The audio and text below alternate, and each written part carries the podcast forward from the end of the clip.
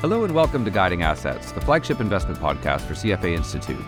I'm Mike Wallberg, and we have a bit of a different show today, one that I'm personally really excited about. We aren't looking today at how you, the grown ups, can apply new ideas to improving your investing success. Instead, we're going to hear a success story from noted author and economist Susan HayesCulleton about how she managed to build a financial literacy program that's been rolled out in every high school in Ireland. Now, I'm sure many of you listening, like me, have volunteered your time over the years, either helping deliver programs through organizations like, say, Junior Achievement, or dreaming up ways to try to build that knowledge in the next gen from seats on CFA boards or other boards. I know it's certainly something that we've looked at CFA Society Vancouver. So, if so, you know that it takes a lot more than just knowing stuff that 15 year olds don't. So, we'll put it to Susan today to learn what worked, what didn't, and how others can follow in her footsteps. A CFA charter holder known as the Positive Economist, Susan is the managing director of the HayesCulleton Group, which works with clients across Europe and the US. Welcome to the show, Susan. Thank you very much indeed, Mike, and for that lovely introduction, too. You're most welcome. To start us off today, Susan, could you tell us what is Money Matters and how did you come to work on it? Sure.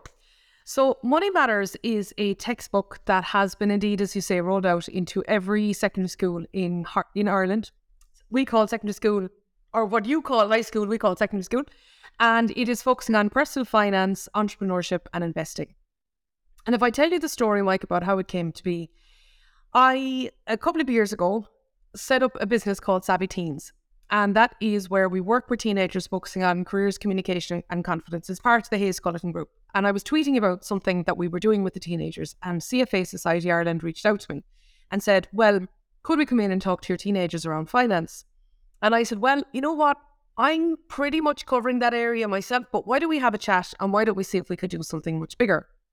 So we started talking about the idea of imagine if we were to create a textbook that would be given to every teacher, handed into their hands.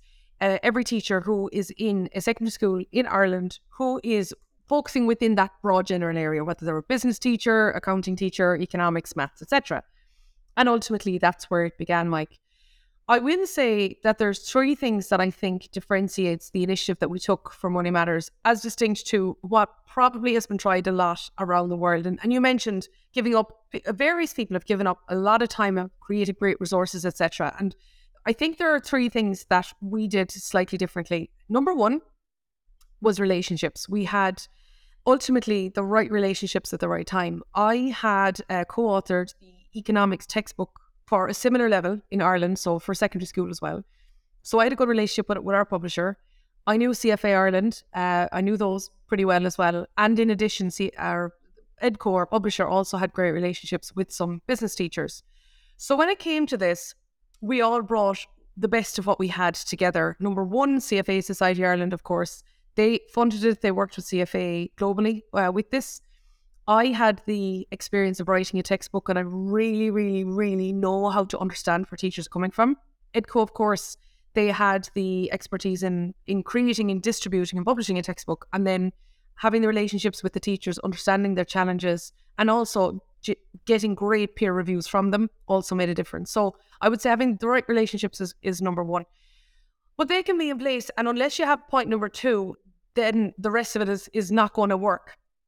And that is the sole focus of this week was all around understanding the teacher and the student. And you're totally right in what you said in your introduction. This isn't simply about teaching 15 year olds stuff they don't know, it's teaching them what they want to learn. And there's a very big difference there between that.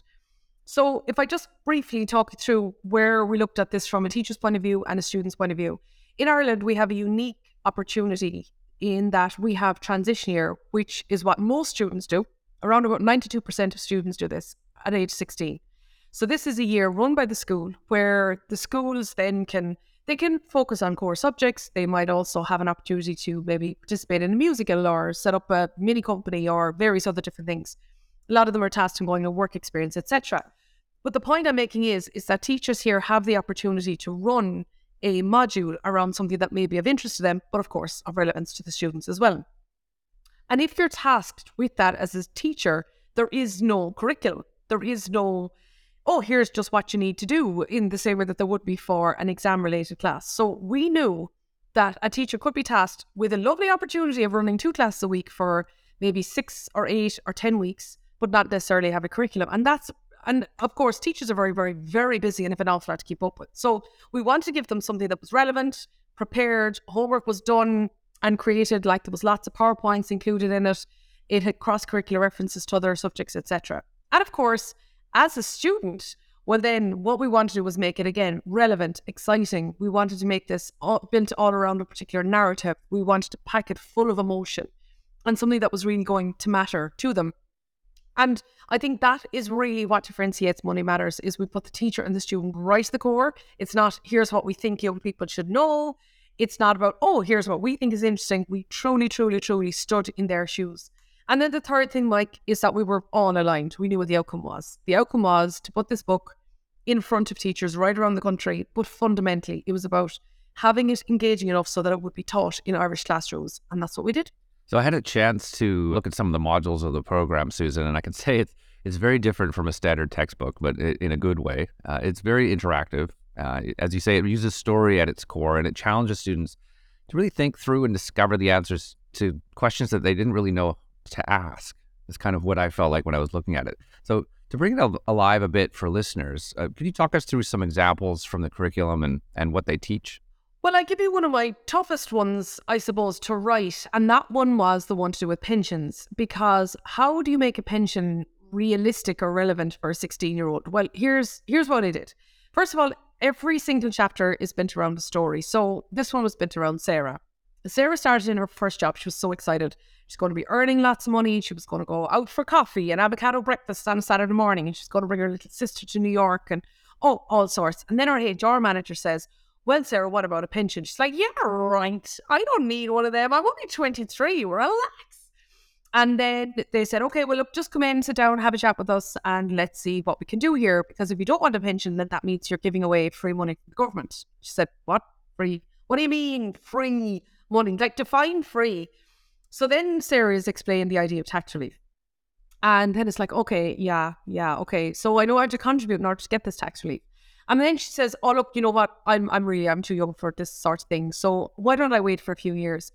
And then the HR advisor points out to her what she's giving up in terms of the funded opportunity from the company because they're going to contribute towards the pension. They talk about the impact or the opportunity cost of the power of compounding and about how the tax relief works on those compounded returns, etc. And that's what I mean by packet full of emotion, Mike, is that I didn't get into the nuts and bolts of what a pension is or how to even read a pension statement or anything else like that. We just follow Sarah's story. And I won't ruin the ending of what, what Sarah does towards the end, but fundamentally, that's the way it works. And also, I have another, uh, in another chapter, the one about budgeting, John and Irene, they want to move in together. And they're totally in love, of course, and they're like really looking forward to all that they're going to do. But of course, in order to actually move in together, then they have to figure out if they can afford to do that. And the story starts off of where like John would love to go away on a stag for a couple of days with his friends and she would love to go on a shopping spree with her friends and all this sort of thing. And of course, they realize when they put their money together that they haven't a hope of being able to move in together and certainly not have the lifestyle that they would like.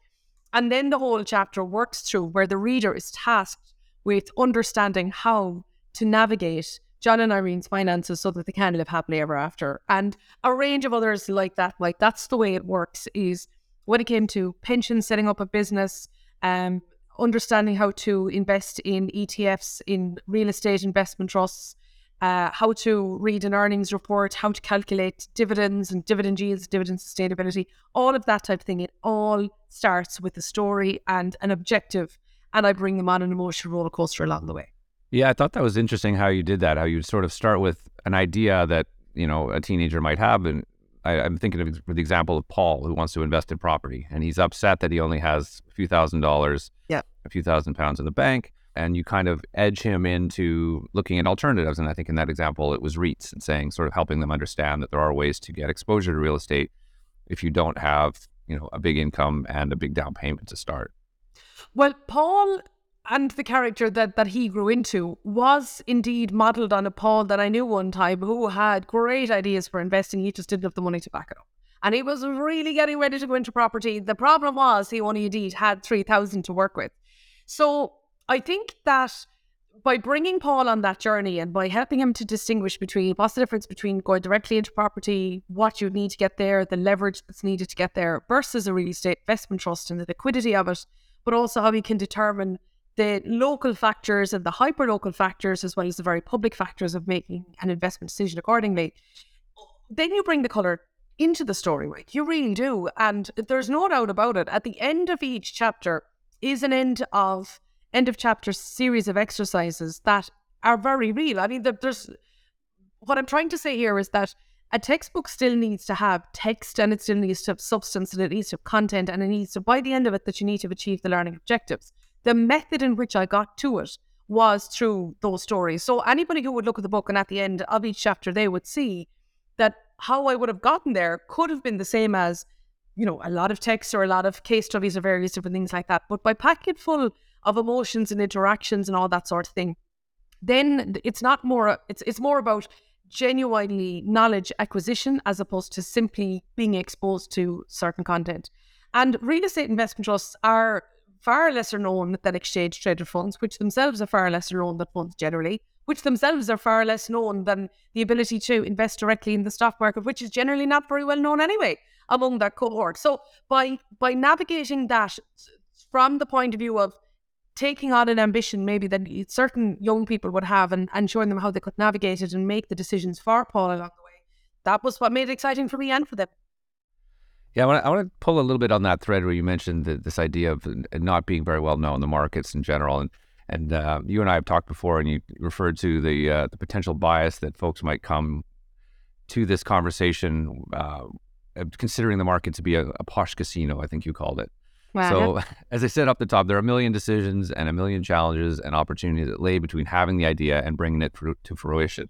This bias potentially is, is one of those ideas. So I'm, I'm curious if you could talk to us about some of the challenges you encountered in getting to the finish line with Money Matters and, and, and how you overcame those.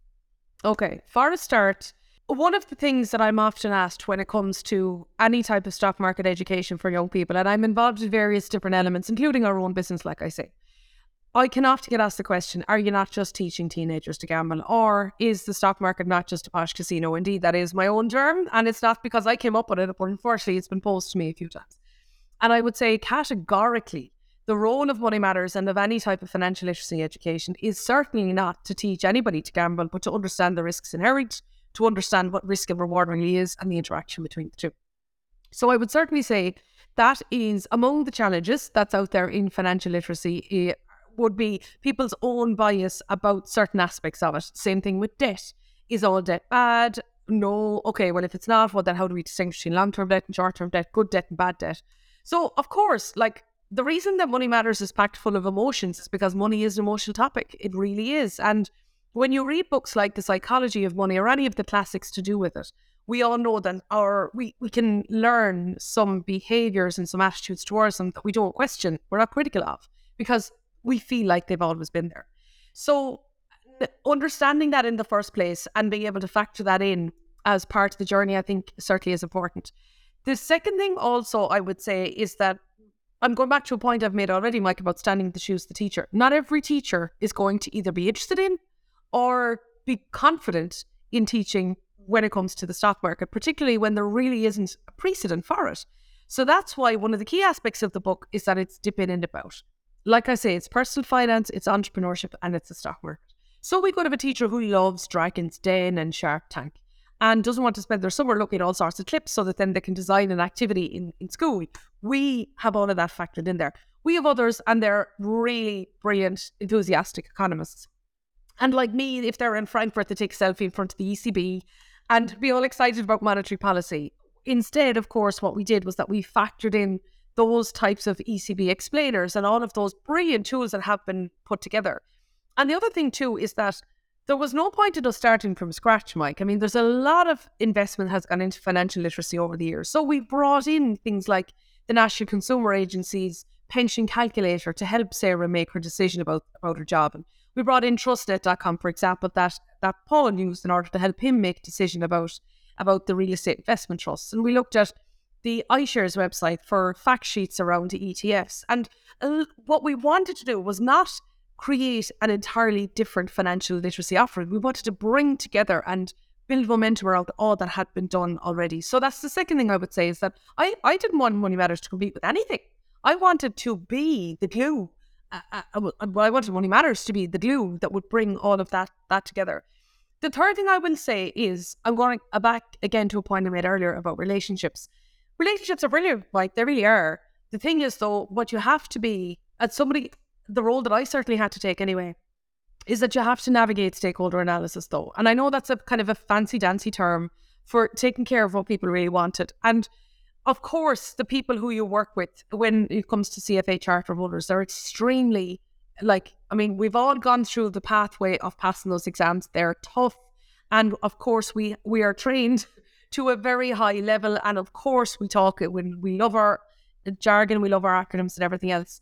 And then on the other hand, though, I was also then like dealing with a publisher, and the publisher is constrained by X number of pages and how many changes you can make to a design and those various different elements. And then you've got teachers who have got a bazillion things going on, and there's an awful lot of things going on in schools and young people, and whether it's trying to make certain decisions about career choices and how is this going to help me in my leaving cert. That's the exam students do in Ireland when they're 18.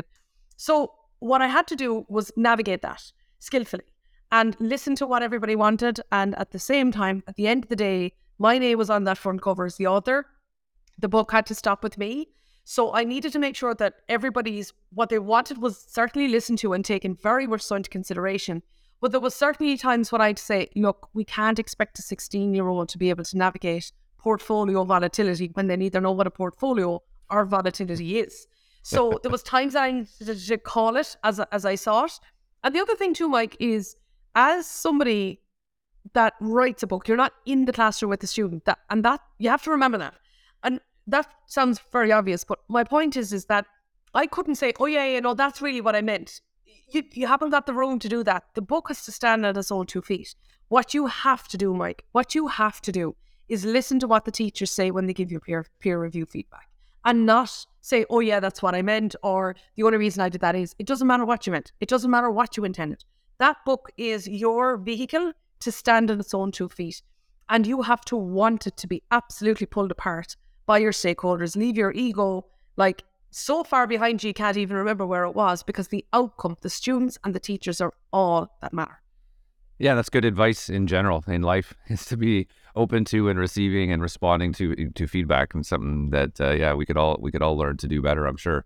Um, I, I actually wanted to just circle back on one thing you mentioned there about the testable stuff. So I imagine that that is one of the one of the key priorities, I guess, of the not only the teachers but the but the schools themselves is to find ways to weave things into this curriculum that can be applied to other testable material that they're looking at. So did you reverse engineer some of the material to meet some of those desired outcomes?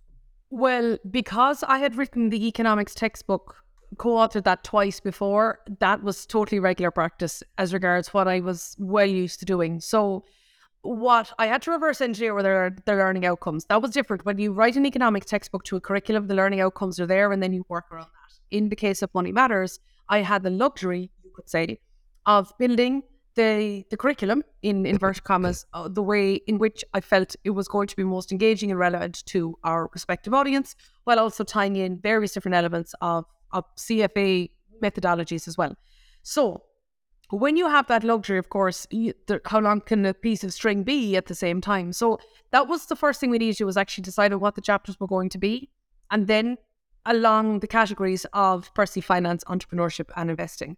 But after that, Mike, I didn't have to work too hard at coming up with testable material because that was just muscle memory for me.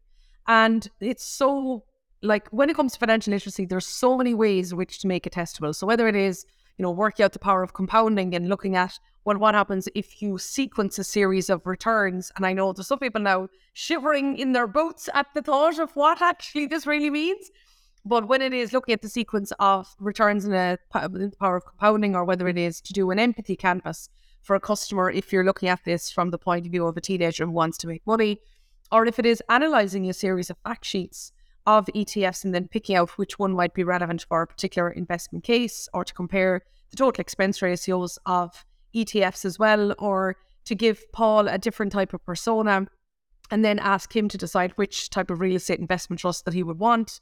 Um, or and I could go on and on and on here, Mike, but that bit wasn't hard because I have I was really I had the discipline really built up in that from uh, the two the two books before. Now, I, I know as well that you brought in some of your other uh, work and experience into this project, which is working as with uh, matching mentors with with students. And that uh, the element I'm thinking here, of course, is that each chapter has a profile of a CFA charter holder in there, looking at the challenges they face, a sort of day to day life type write up. So, how'd you land on that idea, and, and how does it further the learning for for the students? Well, that part was really critical, and I think for a range of reasons, that part was really critical. So I'll just go through every aspect of what you just asked me about. So we indeed we do have another business called Active Peers AI, and the, that is totally focused on active peer learning, and particularly through matching mentors uh, with mentees to particularly achieve a specific outcome. And I can explain all of that another day. But in this particular case, what we did was that there are 18 chapters, and in each chapter, there was one CFA charter holder featured in each case. Now, how it actually came about was we wanted to make sure that CFA Society Ireland were extremely well represented in the book and not just in a surface sort of a way. We really wanted to engineer CFA Society Ireland into the book, but at the same time understanding that the content needed to be broader than that of what a CFA charter would study. And this was a really good way. And the reason it was really good is to go back and stand in the shoes of the teenager and the teacher again, is that at 16, you're making a lot of career decisions. And I work with thousands of teenagers every year, Mike. I know that they want to know, like, what do we do on a daily basis? Or what's the favorite part of our job? Or do we get to travel with our job? Or what do we learn in college that we really take forward? Or what soft skills do we need in order to become managerial? I could I could ream off a hundred questions that are top of mind.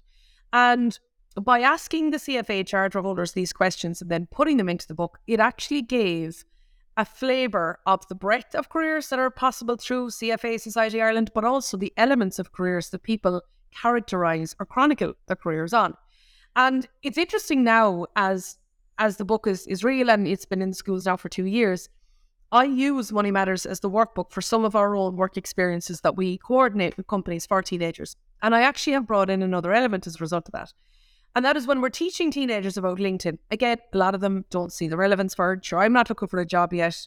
So they say. Their view changes on that within four days of work with me now. But anyway, and what we actually invite them to do is to connect with the CFA charter holders profile in the book, to create a post on LinkedIn about why they've inspired them and to build their network uh, from then on. And it teaches a lot of life skills in that regard. It teaches you how you can connect to people who you haven't directly met with.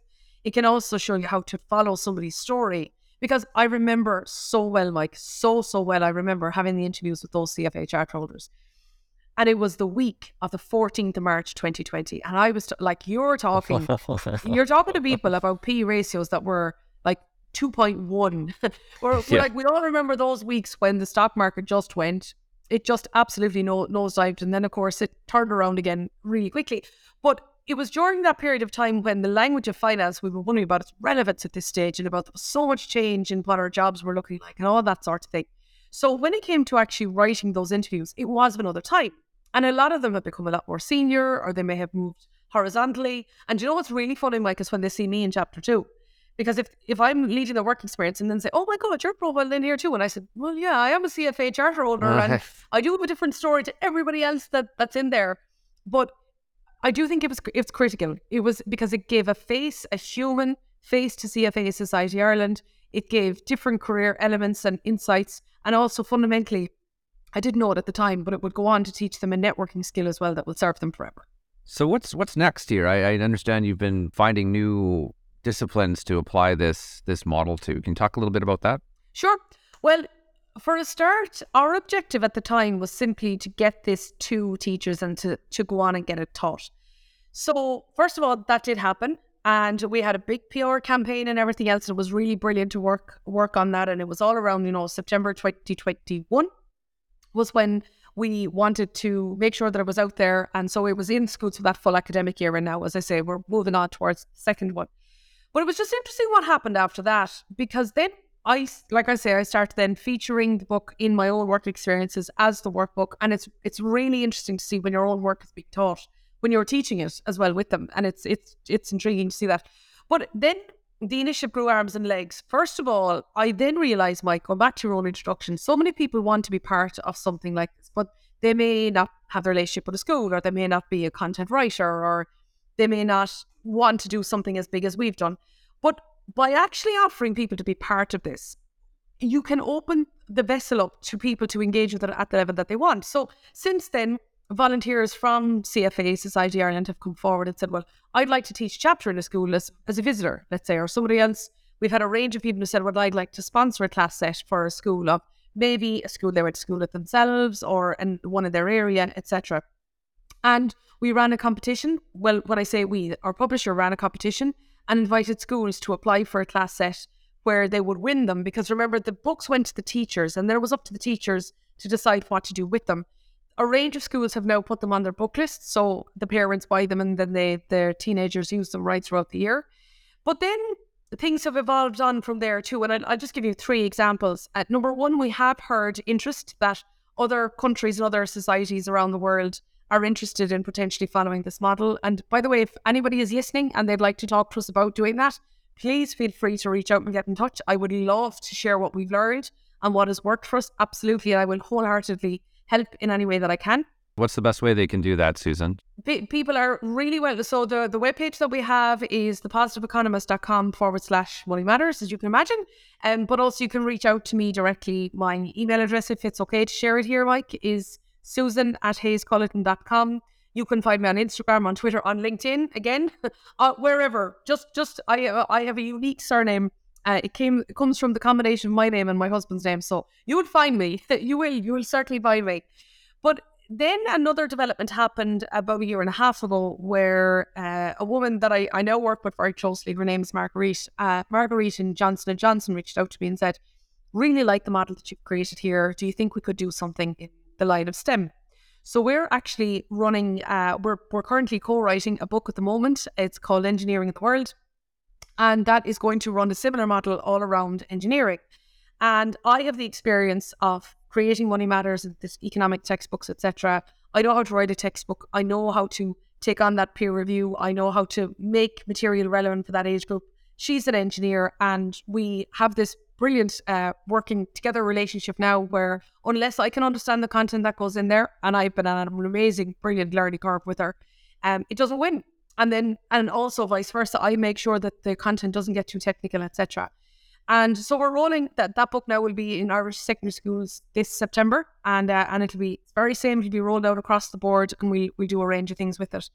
And then the third thing that's happened like which i didn't foresee this i didn't know i'd be i'd be saying this now but some companies have reached out to us and said we would like to have a team building day or occasion and we would love to community outreach at the same time and a company reached out to us just a couple of weeks ago and said, Well, could you facilitate this? Could Savvy Teens, could the business facilitate this? But bring in our volunteers. We'll teach a chapter out of Money Matters. We're there, we'll actually coordinate and facilitate everything with our relationship with schools that we've now uh, developed. And fundamentally, they get everything that they want. They, they're able to support a school, they're able to do community outreach, they're able to have a team building day. And we're just at the core of it, helping them to do what they want to do in the best possible way. And of course, the school, the students, and the teachers benefit as well. So it really has gone on and, and evolved from here, Mike. And I am so excited to see what else can come because I am, like you say, I'm only warming up. I really am when it comes to this. Thank you for the amazing rundown on all the work you've done on Money Matters and, and in other areas there. It's really exciting work. So we're down to the final question here, Susan, and, and that's as follows. What was your first job in the industry and if you could go back and take yourself for coffee on your first day, what key piece of advice would you offer yourself? Okay. What was my first job in the industry? It actually was, I was part of a stock market training company in Ireland. I was actually still in college at the time. Now, my path, Mike, has turned out to be very different than how I started. I studied financial maths and economics in NUI Galway in the west of Ireland, and I had intended to want to become an actuary, which a lot of my uh, fellow classmates went on to do.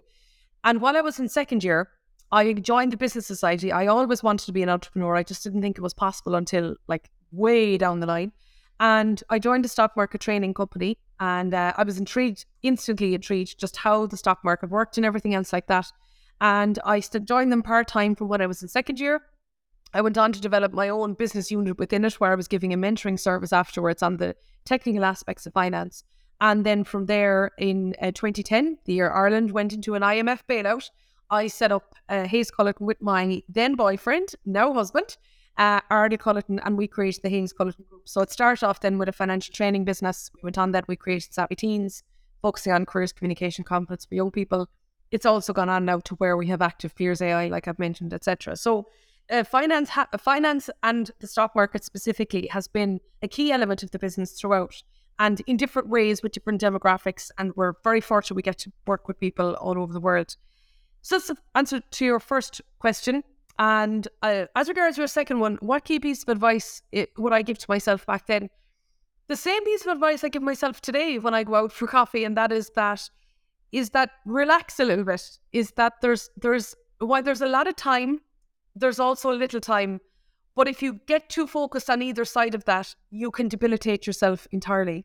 And I think going after a big idea, bringing people with you, doing so consistently on a day by day basis, following up and following through is fundamentally what will matter. And yes, we can have AI and we can have different business trends and we can have a debt crisis and we can have all sorts of differences and changes and everything else. I think the fundamental side of, I'm going to finish this interview the way I started, which is relationships, empathy, and knowing where you want to go. That's probably the name of the game. And I have to keep listening to that advice every day. I've been speaking today with Susan HayesCulleton, economist, five time author, speaker, and managing director of the HayesCulleton Group, creator of the financial literacy program, Money Matters. Thanks so much for coming on the show today, Susan. Thanks so much, Mike. It's been an absolute pleasure. I'm Mike Wallberg, and this has been Guiding Assets.